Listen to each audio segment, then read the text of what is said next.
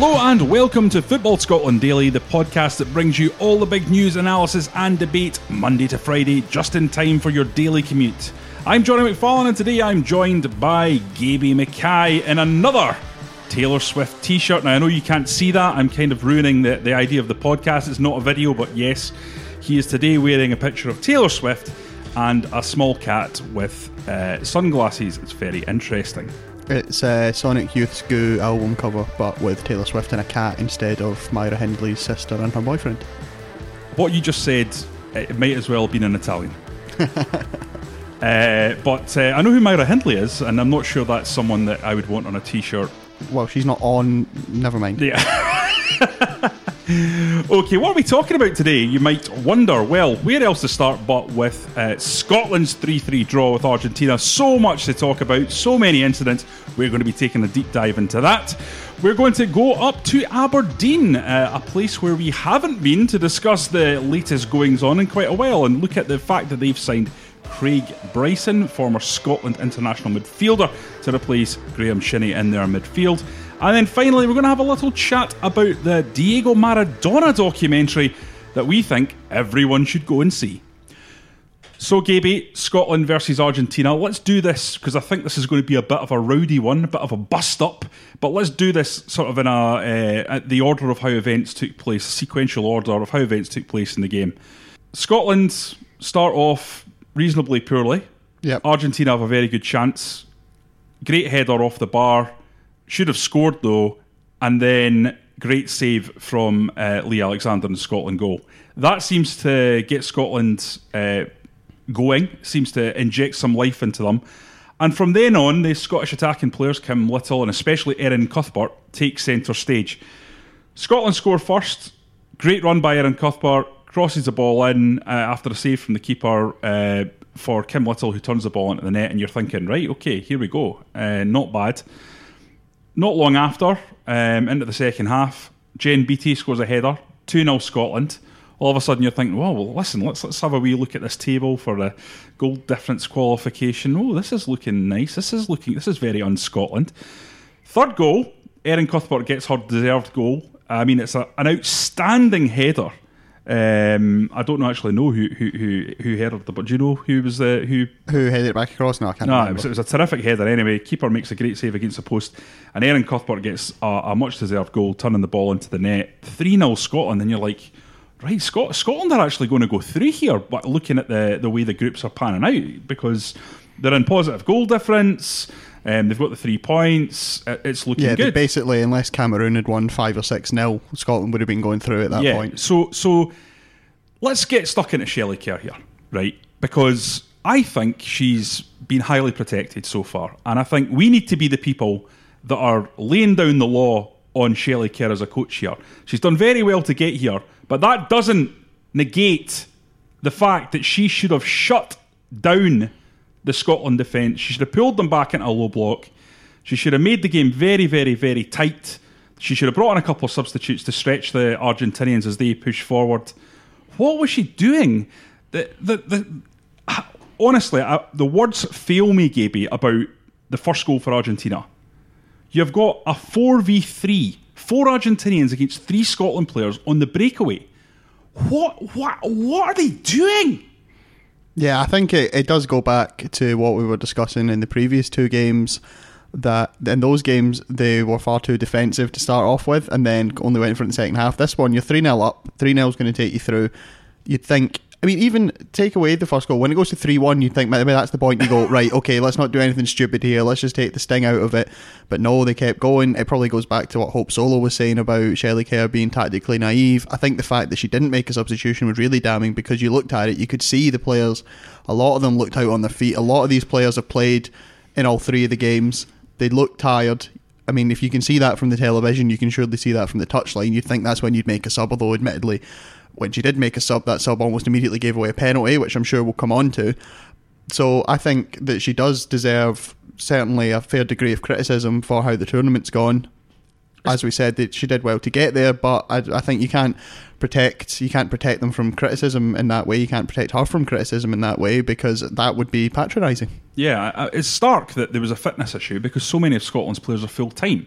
uh, in contrast to the Argentinians, who almost I don't think any of them are full time.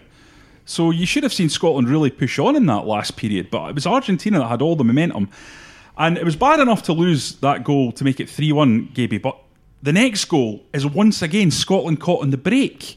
It's Scotland still pouring for- forward in search of a fourth goal that they didn't need. I mean, Walter Smith watching that, I can only imagine. But the guy's in his 70s now, he would have been having apoplexy watching that. Yeah, I just, as I said, the you can un- possibly maybe understand when it goes to 3 1 that it's on the break, that maybe they're just thinking, look, let's try and get as many goals as we Yes. possibly can, let's put it beyond doubt. But once it goes to 3 1, you've got to have the intelligence and the game management to go, right, let's not do anything stupid here, let's shut this down, let's make sure we don't concede again, and let's, at the very least, we'll get the win. And if Cameroon go out tomorrow and win 5 or 6 nil, then we at least did our bit. We did what we had to do. And that's for Scotland over the years, and I've been following Scotland. I'm 37, so I've been following Scotland for a long time. That is Scotland all over. You know, um, we never ever put pressure on other teams when we have the opportunity to do it. As you say, 3 1, it might not have been good enough. It doesn't matter. The point is, now, if these teams go out and, like Cameroon, and get the result they need, people will say, oh, well, see, that, that goes to show you it wouldn't have worked anyway. But the fact So is, I, I misspoke. I think it's Nigeria rather than Cameroon. that was my fault. That is what I said. But yeah, Nigeria. Um, but at, at the end of the day, that the result will be different when you have pressure on you. When you know that you have to get that result, it, it changes the game. It changes your mindset. It changes the way you, you're going to set up. It changes the, your decision making in the game because it makes it more fraught. And you might be able to get another goal yourself on the break if Argentina know that they need to get another two goals. If they're pushing forward, you might get that fourth goal on the break if they're because they're going to be leaving gaps presumably. And we know Scotland have a lot of attacking talent, as we saw yesterday, which I think again goes back to the first two games where they really didn't show enough going forward. I think we said on the podcast in both games they need to get the ball to Erin Cuthbert more. You saw what happened uh, in the sec, well, sort of the second half of the first half, if that makes sense, when Yes. they got the ball to her, and the first half of the second half when they got the ball to her. She was by far the best player on the pitch. I'm still just about keeping up here. Sorry, Wait, yeah. what- Are we in the? I'm going from I'm the- going from about 25 minutes to about 65 minutes. What period are we in? Yeah, well, tw- about 25 minutes to 65 minutes. The the period where Scotland were good, basically, is what I'm saying. Yeah, and that's not the only problem with that with that second goal. Yes, it was uh, it was three v four, so you had three Argentinian players against four Scottish defenders. It wasn't an overload, but at the end of the day, that's not a situation you want. You want to be looking a little bit more structured than that. Um, it's a terrible clearance by by Kirsty Smith, who should have put the ball out in a touch or, or certainly booted it up the pitch. She miskicks it. It goes straight to the Argentinian, who unleashes a good shot. But let's not beat around the bush again. We've talked about Lee Alexander already. She's made some good stops uh, in this tournament, and she des- deserves credit for that. But I'm just going to say it, Gaby. I'm just going to get it out there. She's too small to be a goalkeeper. If you can't stop, jump up and stop a shot when it's directly under the bar, then you're too small to be a goalkeeper. It's as simple as that. And she can be the best shot stopper in the world. But if she can't stop the ball in that situation, she's too small to be a, uh, to be a keeper. And I would say that if it was a man or if it was a woman, it's it, it's ridiculous that that is not being tipped over the bar. That's a straightforward shot. It's a good strike, but it's straightforward. Yeah, yeah, it's one of those where if she had been taller, she would have saved it. I suppose what you'd have to ask is, are there any taller, competent goalkeepers that we have in Scotland who could play instead? I mean, you Mick can, Gannon. Well, I, I think I've, I've spotted one small issue with Mick Gannon playing in the Women's World Cup. Uh, I'll let the listeners work out what that one is. But you can obviously you can only pick the players who are available to you. Now, I don't know what the depth of goalkeeping talent is, or indeed more pertinently, the height of goalkeeping talent. But if she, I mean, she, we've seen she's a good shot, shot stopper. I agree with you about the height, but if there aren't any taller goalkeepers who are as competent, then what can you really do about it? I guess. Yeah, yeah, fair point. I mean, uh, we don't know the depth of talent, but there, there has to be someone that has the ability to to to make uh, what I would see as the basic saves. And if if that person can't make the the kind of stunning stops. Um, or the unexpected stops, then at least you know that they're going to do the basic level of competency that just I, I find that very frustrating, um, and I'm sure a lot of people did watching as well. Um, so at three two, you're thinking, "Oh God, here we go again," because it's just that that expectation of Scottishness and, I think and at three two everyone in the country knows what's coming next. The minute it goes to three two, you're like, I've seen this movie before. I know what happens. Yeah, I, I, the thing is, it, it reminded me as well. It took me back to like 1990 and to 1998, but particularly 1990, where you've actually got yourself into a very good situation. Scotland were nil nil with Brazil, and they had to draw, and it was like 80 minutes, and you're going, "Oh, this is this is this is actually getting quite exciting." Just to cruel, so cruelly, just pull the rug from under you as, as happened in that that game when Oh, uh, the, the 1978 Johnny Rep incident, which there was a documentary Yes. about that on TV the other day, where there was a two clear goals Scotland had to win by, and they get in that position. Ah, it's Johnny Rep pinging it top back, you know. Yeah, I, I think that there's something about that though. Obviously, neither of us were around or even born Yeah. when that happened, but it was it was three one Scotland. They needed to win four one. So they, right. they had to score it, but this is always forgotten in the in the, the recap of events. Scotland had to score another one against the Dutch and not concede any.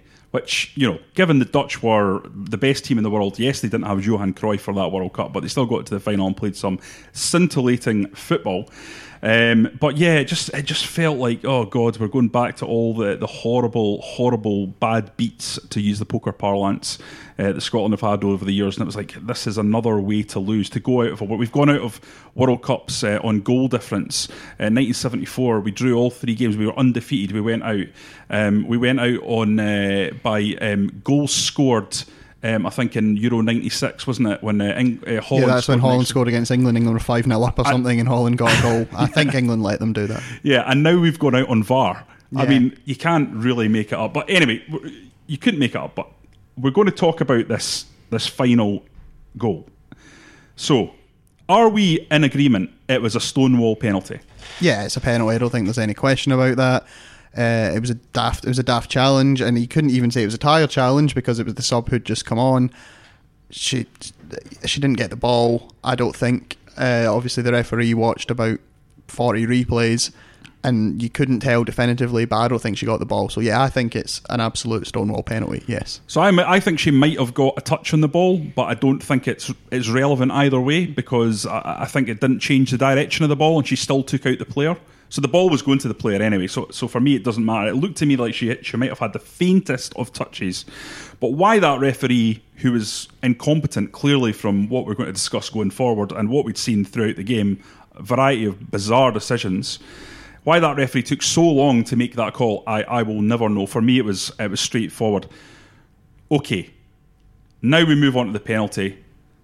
Japanese player comes up, strikes. Argentinian. Argent, what, what Japanese. I'm losing it. I'm gonna. Yeah, it's getting late. It's getting late. It's not quite day. as bad as your Serbia Bosnia confusion. I don't think there's any history there. So yeah, um, yeah. The Argentinian player comes up, strikes the ball. It's a it's a poor penalty, isn't it? That's dreadful. uh, essentially straight at the keeper. Um, Alexander gets down. It's you know a decent save, but the follow up save is much better. She throws her body in the way, and the ball's cleared. And you're thinking, oh my god, what a game this has been! What a game! Um, and as an aside, I would also say that I would back that up completely. As I've not been a, the biggest fan of some of the football that I've seen at this Women's World Cup, but I thought last night was absolutely sensational, and it goes to show that um, the power of football. You know, at the end of the day, uh, it, it sucks you in eventually. Even though we've seen two pretty average games already, this one was just full of drama. Um, so the ball's cleared, and you're thinking, "Wow, what a moment! What a great moment for for Scottish football." Um, even if it's three two, they've still got a very good chance or a decent chance. It's still possible. at least we've done our bit. We've done our bit, and then the VAR happens. So, Gaby, just to clarify, right? Are we in any disagreement? Because there's been a lot of pictures posted on online. Are we in any disagreement at all? Because I think it was hundred percent that she did not have both have either foot on the line. I, I, I've watched it so many times from so many different angles, and this angle that's doing the rounds, as always happens on Twitter when people use still images, is it's not an accurate representation of the multitude of angles. So, first of all, do you think she was she had anything on that line? No, I think both her feet were off the line. Okay, so that that's the first thing. The second thing is then, should VAR have got involved with this? I don't think so. I think the purpose of VAR is supposed to be for clear and obvious refereeing errors. I don't think that a player being a few inches off the line, and she was off the line, I don't think that's a clear and obvious refereeing error. I don't think she gained any advantage from being off the line. It was a terrible penalty anyway. I think she'd have saved it regardless if she'd been on the line or behind the line, frankly. Um, I don't think that I, I just don't think that this is what we should be using VAR for. Now, I'm not someone who's against VAR. I'm actually in favour of it, but I think VAR is very much you know like a I don't know a fire alarm in a student flat. It should be there, but you shouldn't be using it all the time. um, so where I would take issue with you, for me, it is clear and obvious in the fact that it's clear that she's not on the line, and it's obvious that she's not on the line with the use of VAR. The question for me comes whether or not that they should be um, going back over something like that. That minute point in the rules. Is there enough of an advantage gained by her very small move forward that um, they should make a decision on that? The problem that you have, though, and I do take this on board, I'm sure if there was a referee standing here, they would say, well, who's the arbiter of what is small and what's medium and what's large, and at which point that we should make the inter- the intervention with VAR. Because we've watched um, footage today. Gaby kindly was telling me about uh, Gianluigi Buffon and some of his antics in previous uh, European ties, and showed me some footage where Buffon was two or three yards off his line when the penalty was was struck, and clearly that is absolutely not acceptable. And, and the rule has always been two legs must be on the line when the penalty is struck. They've actually relaxed it and made it one leg on the line, but is this in the spirit of VAR? Would be my would be my comeback to my own points, I suppose. Is this? Are we wanting to, to, to go really into the minutiae now? I think it's clear and obvious, but I, I just haven't thought about it in a lot of detail today. I just don't think that's the kind of thing that VAR is for in, in terms of the spirit of VAR. Yeah, well, I agree. I think that's the thing is the the difference between the letter of the law and the spirit of the law. Yeah. If you're looking at this, do you have to look at every throw in that goes wrong? Because yeah. if that hadn't gone wrong, then it might lead to a goal 20 minutes later because of you know chaos theory. is this the kind? Of, is this the kind of thing? So there are some laws where you can say, you know, uh, the letter of the law is the spirit of the law. The spirit of the law, in my mind, in this is that goalkeepers like Buffon and uh, I say if you'd watch the 2003 Champions League penalty final shoot, uh, penalty final shootout, sorry, uh, Dida and Buffon, they're both about three yards off the line for every penalty. And that was a real problem in sort of mid noise. Now, we can all agree that that's wrong. That's why that rule exists, so that goalkeepers aren't three yards off the line, encroaching on penalty takers, gaining advantage from it. I that's why the law exists. I don't think that that last night, or indeed having VAR to ch- tell if someone's got a toe on the line, or well, a heel rather, a heel on the line or off the line. I don't think that's the kind of thing that VAR's used for. It's not. We don't need Hawkeye. It's not like tennis, you know, yeah. where if it clips the line, you know, if your heel clips the line or the ball clips the line. I don't think it's a good use of VAR. I think it's over. It's an overextension of the use of it. It's, it's supposed to be for goals and red cards and mistaken identity and stuff like that. I suppose they would argue that it is a key moment of the game, though, a penalty. Yeah, but the comeback to that would be I think that it should just be at the referee's discretion to decide yeah. if the goalkeeper has moved off the line or if they've done it so much that they that essentially that they gain an advantage from it. I know that's not the law, but I think that's very much the, the spirit of the law. Well, and that, it's interesting you mention that because that's exactly what the English Premier League are saying uh, for next season that they're going to do. They're going to leave it entirely up to the referee. They're not going to have VAR decisions on this because of obviously the Premier League are introducing VAR from next year. They're going to leave this entirely to the discretion of the referee whether or not he thinks that that goalkeeper has infringed or uh, made a movement that is not in the spirit of those. Yeah, those I mean, I hate to use this because it's usually used by people who just don't know the laws, but I think a bit of common sense is needed. There is a massive difference between that 2003 penalties I'm talking about, where goalkeepers are three yards off the line, and what happened last night, where she moved very slightly forward to basically to spring for a dive, because you can't you can't dive without moving forwards. You can fall sideways, but you need to have some sort of uh, momentum in it when you do it. Yeah, and of course, the, the person who's probably um, uh, gained most from this is actually Shelley Kerr, because we're not talking about the fact Scotland have lost a three goal lead in six, uh, 14, 16 yeah. minutes, 16 minutes, um, and you know capitulated in such a dramatic fashion. We're instead talking about refereeing decisions, which I think let her uh, off the hook significantly. Yeah, let's be clear. Scotland should never have been in the position where that penalty could knock them out of the World Cup. They were 3 0 up with what, yeah, was it 16 minutes to go? That, that whole issue should never have arisen. It doesn't take away from the fact that I don't think the, the retake thing was the right thing. I don't like the application of it, but Scotland should never have been in that position in the first place. It is entirely their own fault that they were ever in that position. Absolutely. Right, well, we're going to move on now before um, we start to cry and uh, this podcast becomes slightly awkward.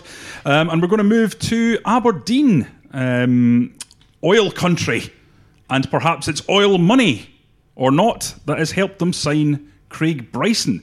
32 year old former Scotland international. He has three caps and spent the last few years down at Derby. Um, Gaby, this is a guy who's been renowned as one of the best players in the championship over perhaps the last five or six years. He's he's certainly been in uh, championship teams of the year. He scored uh, 16 goals uh, in 2015 2016. Uh, Derby legend scored a, a memorable hat trick against uh, Nottingham Forest. We know that that Derby is one of the most poisonous in English football. Um, coming up north at 32, is this a like for like swap with Graeme Shinnie, or uh, is it just a damn good signing for Aberdeen? I think it's just a damn good signing. I'm not sure it's a. I think Shinnie's definitely more of a defensive player. Bryson's always been box to box. I mean, from what I've seen of him, I haven't seen him in recent years at Derby, I must say, but certainly early in his career at Derby when he was at Kilmarnock and indeed when he was at Clyde. I saw him playing for Clyde when he was there. He was very much a box to box player, a guy who could do do it at both ends of the pitch. He was famously a part of that 2 1 Clyde victory over Celtic, wasn't he? And yes, I think he, he, might have scored that day actually. Um, Clyde fans will, will quickly tell me I'm wrong because uh, that that was a that was a memorable memorable game that and he was actually I remember watching the game live he was terrific in that game up against Roy Keane of all people um, yeah um, but Graeme Shinnie's obviously been a, a, stalwart for Aberdeen, as you say, in a more defensive position. Um, he's pushed, been pushed forward slightly in games against Celtic to try and get in and about Scott Brown and stop him dictating play. Yeah, that's, but that's still very much more of a destructive role, I would say. Yeah. Even though he's playing further forward, it's more about stopping the opposition and, like you say, disrupting Brown, which I don't think is Bryson's game necessarily. Basically, what I'm doing here, Gaby, I made a daft tweet where I said that it was a good like for like swap, and then had ten or fifteen people tell me that I was talking rubbish and they weren't the same player. And now I'm trying to, um, you know, justify myself and actually just digging a larger hole. Yeah, pretty so much. swiftly, I'm going to move on to uh, no. Um, I, I take that all on board. In terms of that Aberdeen midfield, you're now looking at uh, a trio of uh, Ferguson, Lewis Ferguson, Dean Campbell, and Bryson potentially in there. That is a pretty formidable looking midfield. If Bryson comes back up and is anything like the player we would expect, having been down there and performed so well, um, that is going to be solid stuff for Aberdeen, isn't it? Yeah, absolutely should be. Uh, I think you've got a good mix there of youth and experience.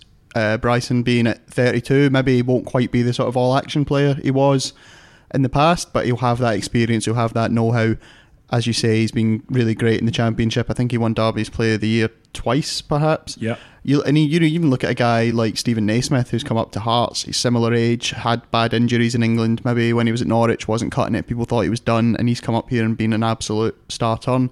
So I don't see any reason why Bryson couldn't do the same thing. And I think it's key that he was actually offered a new contract by Derby. Obviously, he's very, very highly thought of there, but the fact that they wanted to keep him on suggests to me that he's still got something about him. Um, we're going to move on now to um, the wonderful Maradona document, documentary, Diego Maradona, that is doing uh, the rounds at the cinemas at the moment. Um, Gaby, you're uh, a, a, massive fan of Italian football. What did you make of it? I thought it was fantastic from start to finish. I thought it was just, it starts sort of with this almost like a car chase scene through Naples, and it basically compresses the the start of his career and his time after Napoli into a couple of minutes either end of the film. It's basically just a narrative about the years he spent in Naples, which obviously are the most crucial points of his career. It's when he won the World Cup, it's when he won the Scudetto twice with Napoli, he won the UEFA Cup. But it's the Asif Kapadia filmmaker, they've done really well to make a sort of narrative out of the that time there. I thought it was just brilliant probably the best football documentary I've seen since Next Goal Wins, I would say. It's quite similar to Gerard documentary, which was made by the same people. Uh, a lot of people will have seen that um, on Amazon Prime. It's the same in the sense that there's no talking heads. It's all found footage from the time, and it gives you a really, really good sense of, of what was going on and the characters involved. Um, a couple of things that stood out to me, Gaby. Number one, I didn't realise how small Naples were as a, uh, Napoli were as a team at that point. Like they hadn't won any Scudettos. They had I think Scudetti. Scudetti. Apologies, that's the that's the plural, isn't it in Italian? Um, and uh, they hadn't. I don't think they, I think they won one cup or something like this. Was One not, or two, This was not. Um, the best player in the world joining a team that had lots of success in its history. This is a guy dragging up a city and a club by the bootstraps, and I think they won two Scudetti. They won the UEFA Cup. They won Italian Cups. Um, so from nothing to for a five-year period that Maradona was there, they became one of the best clubs in Italy. And you know that in Italy they have Juventus, AC Milan, Inter Milan. It's a formidable opposition to try and uh, to try and get through to win those kind of titles. So. I found that that that incredibly interesting. Just just how big an achievement that was, um, and furthered my opinion that maybe Maradona is, is undervalued as one of the, the greatest players of, of all time. I know many people put him in the top five or the top three, but um, it underlined, you know, compared to someone like Lionel Messi, who's always been at an elite club, or Cristiano Ronaldo, who's gone from elite club to elite club. Um, Maradona had to go and literally do a lot of it himself, and some of the footage absolutely astounding. Um, the little uh, bits of uh, normally normally you see people doing keepy uppy. He's doing keepy uppy with his back heel, which is just incredible. And the other thing, mate, I would say would be just the incredible dramatic footage of just how much of a deity he became in the city of Naples. You know, people would say first Maradona, then God, and things like that. And and I've heard those kind of cliches before, having visited uh, Napoli myself and spent quite a lot of time in that part of Italy. But um, to see it at the time, just how crazy it got, and you see scenes of Diego Maradona trying to walk down um, a, a real, relatively narrow corridor in an airport, and it just becoming literally like a rugby scrum, and and, and it's excruciating. It's like that scene from Game of Thrones in the Battle of the Bastards, where Jon Snow is under like a pile of um, of warriors, and he's getting crushed because they're all getting killed, and the bodies are lying on top of him. It, it just feels incredibly claustrophobic. Now, Gaby's looking at me like, "What are you talking about?" Because he doesn't watch Game of Thrones. But I'm sure a lot of people will be be more onto the kind of uh, that kind of show than you are, Gaby. Yeah, sure. Oh, I just I didn't understand the the reference, but no, uh, I thought the obviously there's a sort of cultural context as well with Naples being sort of looked down upon by the rest of Italy, or certainly not all of the rest of Italy, obviously, but a certain section of society. There are certain prejudices about Naples. It's a one club city, so it was almost as if Maradona was doing this, you know, for Naples, and they all sort of came with him, which I think is why they sort of revered him as a sort of deity. I thought one of the best things in the in the film that I'm not trying to do this as a spoiler, but we know that they, they won the league and then the uh, the graffiti outside the cemetery saying ah, you don't know what you just missed, Yeah, which I thought was a lovely brilliant. moment. Yeah, yeah. And there's so many moments like that peppered through this film. Now, it's on all over Glasgow at the moment, certainly. Um, Cineworld, Everyman, uh, Glasgow Film uh, Theatre. So, uh, is that at GFT, Glasgow Film Theatre? Yeah, that right? GFT, yeah. I've never That's where I saw it. just, I just assumed, I just guessed that, Gaby. So, um, get along to see that because um, we wouldn't normally talk about this on a Football uh, Scotland podcast, but we were both so blown away by it, we thought we'd bring it up today. He did score his first goal for Argentina against Scotland, so if that, if you want to make it a little bit relevant, then we'll shoehorn that in. That's all from us today at Football Scotland Daily. We'll be back tomorrow with another podcast to meet all your uh, commute needs because we know that come 4 pm when we release this podcast, you desperately want something to catch up with uh, the news of that day from Scottish football. You can follow us on our website at footballscotland.co.uk for all the latest news and action. You can follow us on Twitter at football underscore Scott. You can follow us on Facebook, and of course, you can subscribe to the podcast to get it as soon as it becomes available via iTunes, Acast, or any other good podcasting platform. To continue the debate with either of us, you can get me at Johnny R. McFarlane on Twitter. You can get Gaby at. At Gaby Mackay. Until next time, thanks for listening.